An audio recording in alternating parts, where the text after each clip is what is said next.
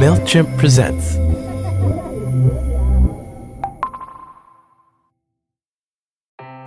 Ever heard of a clustemer? You know, it's when marketers group all their customers, regardless of their different behaviors, into one big mess.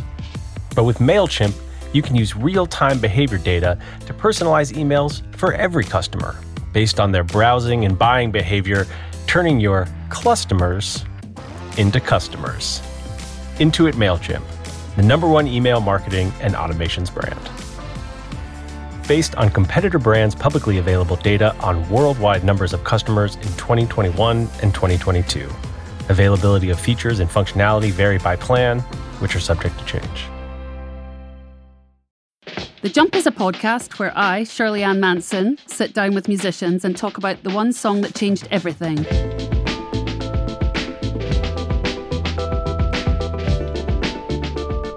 When the legend that is George Clinton got out of his car on the day of this interview, he looked like a magnificent cartoon superhero, and it all seemed completely natural.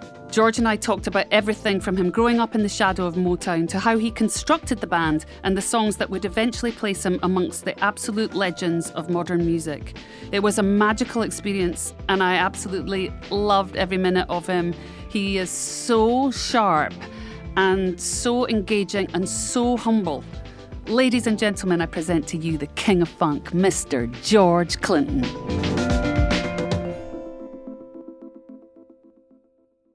George Clinton, thank you so much for sitting down with me this afternoon. Good to be here. I'm a little freaked out looking across at you in all your splendour. Don't worry about it. Don't worry about it. You do not disappoint. Let's leave it at that. Okay, good. I'm glad I do that. And you over there sounding like Bobby Gillespie.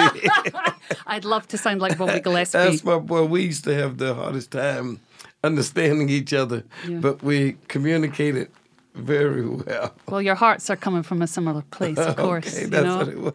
Primal Scream, yeah. Yeah. I was listening to your music, then I'm like, this is spiritual music. It's motivational. It's reaching for something. Well, that was the 60s. It was all about Kahlil Gibran and the Prophet and, all of that lofty thinking. That was it. And it's real, even though commercials and things take over and pretty much run shit.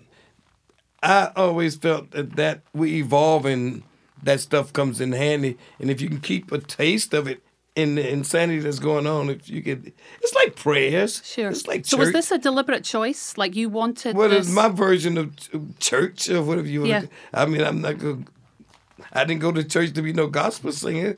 It was the philosophy in, dreaming. A lot of it was really real. I might have took it too long. I didn't think about the money until really lately when I realized I got to leave some for my heirs and all of that, that I started taking care of business and getting the copyright issues and all that stuff. Yeah. None of that mattered to me, but just getting the spaceship off the ground and getting it out there. I can come back and clean it up later, I always thought. Yeah. Did you feel like a hippie? I wanted to be. I was too old already. Oh, do shut up. By the time we got there, when you was 24, you was already too old. So did you feel like a square? Not a square, because we felt hipper than all of them. We saw what they was doing, reaching for, but we had to sneak into it. You can't just come in and burst in like you know everything, because then you are a square. But you are a rebel, right? Yeah, rebels, yeah. That's why we put on stuff. Y'all ain't really hippies. We're going to show you how to be hippies for real. Put on a diaper. Put on a sheet. And were you aware that we were freaking people out? Yeah. We used to pride ourselves on chasing them out the club. That was part of it. And I ended up looking at myself 50 years later. You're still a hippie. Yeah. So the purpose of this show is to talk about a moment in an artist's creative life where you're taken somewhere different by your own creativity, your own sort of look into what you can do and what's possible. And you have picked Chocolate City. Where were you in your life when you wrote Chocolate City?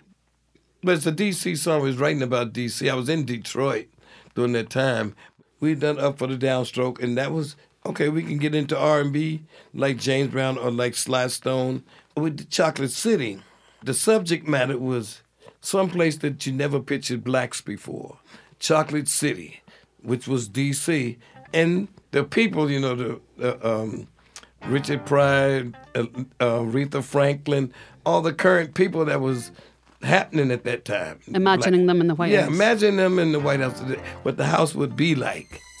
Richard Pryor, Minister of Education. Stevie Wonder, Secretary of Fine Arts. And Miss Aretha Franklin, the First Lady. Are you out there, C.C.? It sounded like a DJ talking. We had popular DJs back then. You know, Frankie Crockers and the Fat Daddies in Baltimore, Washington, and all. DJs was like a second mayor. They could call the community out. They could get everybody together. There are 7 acknowledged wonders of the world. You are about to be entertained by the 8th, the young man who has become a legend in his own time, Soulfinger, Agent 00 Soul. It's the Frankie Crocker Show. Do it, Frankie. Do it to it. Suck it to me, mama. Say, baby, this is an album that's bound to put more dips in your hips, more cut in your strut, and more glide in your stride. If you don't dig it, you know you've got a hole in your soul. Don't eat chicken on Sunday. Push, girl. Other cats be laughing and joking. Frankie Crocker steady taking care of business, cooking and smoking. And by the time I got to Mothership, they started cutting down on DJs talking, and DJs started showing up in the clubs. That became the radio. And it wasn't but a few, 2 or 3 years later, before they actually started making records doing that, talking over somebody else's record. Is that how you wrote Chocolate City, by talking over a track? Or yeah. Sometimes I talked while they was cutting. And I left it on there, because I did most of it on the fly. And I just left it on there. But it was all improvised? Yeah, most of that. Yeah, I knew the topic, the subject matter. So but it was easy to just talk shit over time, especially if it's a cool track. You just get into the flow of it. It's almost like a preacher. W-E-F-U-N-K, we funk. Home of the extraterrestrial brothers. Dealers of funky music. P-funk, uncut funk, the bomb. Coming to you directly from the top of the chocolate Milky Way. 500,000 kilowatts of P-funk power. Kick back, dig, while we do it to you in your ear hole. I'm known as Lollipop Man, alias the long-haired sucker. And my motto is, make my funk the P-funk. Uncut, don't step on my funk, it's the bomb. Amazing.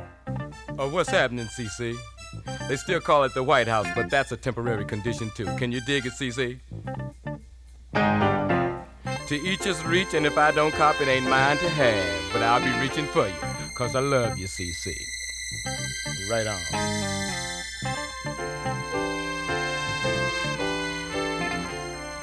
There's a lot of chocolate cities around. We've got Newark, we've got Gary. Somebody told me we got L.A. And we're working on Atlanta. But you're the capital city.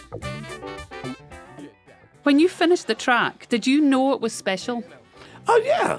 By then, we had gotten out of trying to make singles.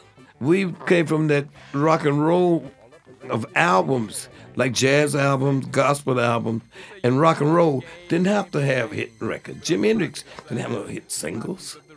His whole album was hits. His licks was hit off each song. So when you did it like that, you didn't have to be in that day-to-day competition with who's on the chart and who's not on the chart. They called it underground.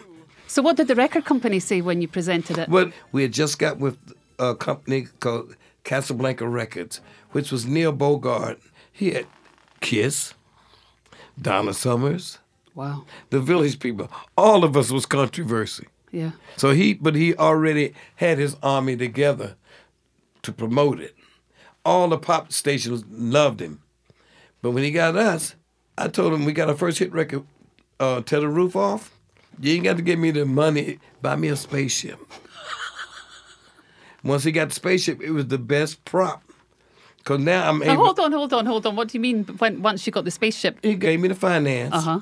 Instead of giving me my royalties, the bank gave me the money. And I had the spaceship built in New York on Broadway, where they would do Broadway plays. The spaceship became one big promotion.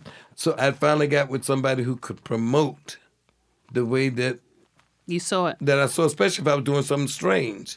Was Bernie Worrell your co-writer with Chocolate City? Yeah. Bernie Worrell and Bernie Bootsy. And how did that work? Well, play this. I wrote most of the lyrics. You know, and you sing them, right? And I sang them pretty much back then. And that was usually the songwriter. But I cherished, the band members so much that I wanted them to be a part of it. Yeah. Participate. So if they participated and it became like the foundation of a song, Most musicians, you pay them for the session and they expect them to contribute what they do so to get the next session. But they special. Yeah. They should get part of the song. We can all be, even if I did it or you did it, the three of us was partners, Bootsy, Bernie, myself, on the songs we did together. Did you have a vision, or like you say, you just were in the studio and you freestyled? I just knew that one was going to work. My job was just to stay out of the way of the track. I could talk shit, but just don't get in the way of the track with too much.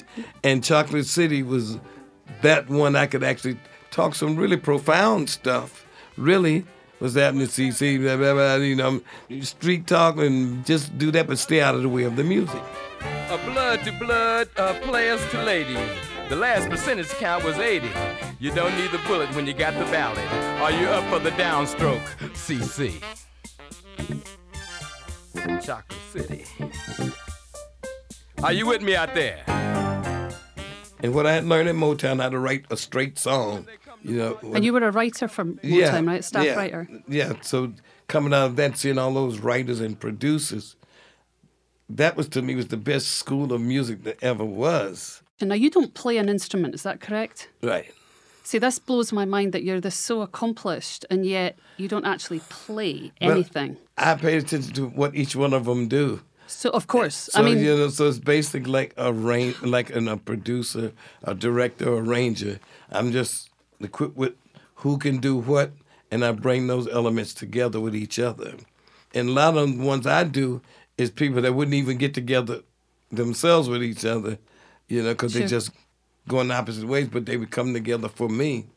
Our band was like our little brothers. We had taught them in the neighborhood community center. They drums and guitars when they first picked them up. So Billy Nelson was the guitar player at first. He didn't know what a guitar was. He had to get him one. He'd take it apart and couldn't even put it together again. But by the time he got on the road, he was the first musician. By the time he get back home, he got his friend Eddie Hazel. And so these ran in and out of the barbershop all the while we was there. But now we had a little band. All they had to play was the chords, basically. It's like Duke Ellington, George Duke, Frank Zappa. They brought people together. The same thing is happening now with hip-hop. Mm-hmm. They do features on each other's record. When I did that, I tried to have different musicians all in the same band. And a lot of positivity in it. Always fun. Right? It's got to be fun. And by having those young kids in the band, that kept us a generation behind us. I realized from then on, it was always about reach back and get somebody to influence you from a generation behind you, from what you just did. Once it was Eddie, Billy, and Tiki and all them, the next set was their little brothers, was Gary Scheider, Cordell Mawson. They were all from the same city, mm-hmm. So Plainfield, New Jersey. So we would always reach back, and they was kids, that sparked something new in us. Where does all this enthusiasm come from? Were you taught to be enthusiastic? Did you practice being enthusiastic? You are an enthusiast. It's dripping out of you in every way. I don't know. I think just liking what you're doing in music and seeing so many good people doing it, I'm never satisfied. As soon as I hear somebody doing what you say, I feel like I ain't done nothing. I'm ready to start over again. Throughout your career, it seems to me, well, you're incredibly ambitious. Is that fair to say? Yeah. Still? I'm a Leo. Hey! Yeah, no. That explains everything. No, you got to have an ego, but you got to know when to tell it to go sit down. But you obviously sit on your ego a lot because you're so generous to other talent. I know, yeah, but I got one. Believe me, yeah, you're tough to. I have to tell myself I can go in the bathroom and I make fun of it because I can tell myself in the bathroom. You're a bad motherfucker. You're the greatest. But I make sure I'm in the bathroom so I can flush that shit before I leave. Because there's somebody out there waiting to tell you ain't shit. You're the capital.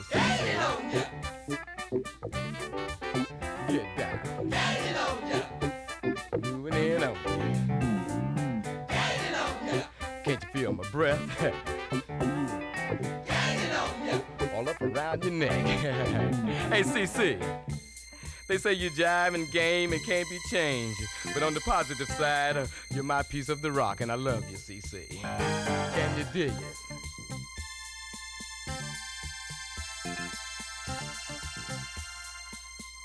Hey, we didn't get our 40 acres and a mule, but we did get you, CC. Yeah. Is this an example, because I wasn't familiar really with the term Afrofuturism. Would this be an example? We didn't even call it that then. But would you call it that now? Yes, that was ours. That belonged to us. Afrofuturism. P-Funk been doing it. A lot of the jazz fusion things been doing it. Then Sun Ra was out there. So Jimi Hendrix, they lived in outer space, as far as I was concerned, so it wasn't no futurism, it was present. Sure. Are you proud of what you've done? I mean, not many people can say that they basically were one of 3 or 4 people who created a genre in music. Oh, yeah. Because now we knew we was going to do something. Something that big, though? Yeah, because Motown was doing that. I also worked in New York. I worked on the Brill Building, so I had a chance to see the New York version, the Phil Spector's, the Tokens, and all of the New York version, Carole King, Don Kirshner, I seen from the New York side of it.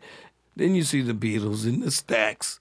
You know all the possibilities of what can happen here. And then knowing that the business, who's running the company, has just as much. You can have the greatest musician in the world. If they never heard or promoted, nobody never know about them. And we prided ourselves. We wanted to be the continuation of Motown, because we were late getting there. We wanted to let them know we had that other side that they didn't have. They was slick and everything. We could have been the other side of it, because music flipped to the other side of it. It flipped to being funky. Wild. You know, and wild. And with the theory that we're not trying to get a hit record as much as we just want to be so interesting you want to see it. Mm-hmm.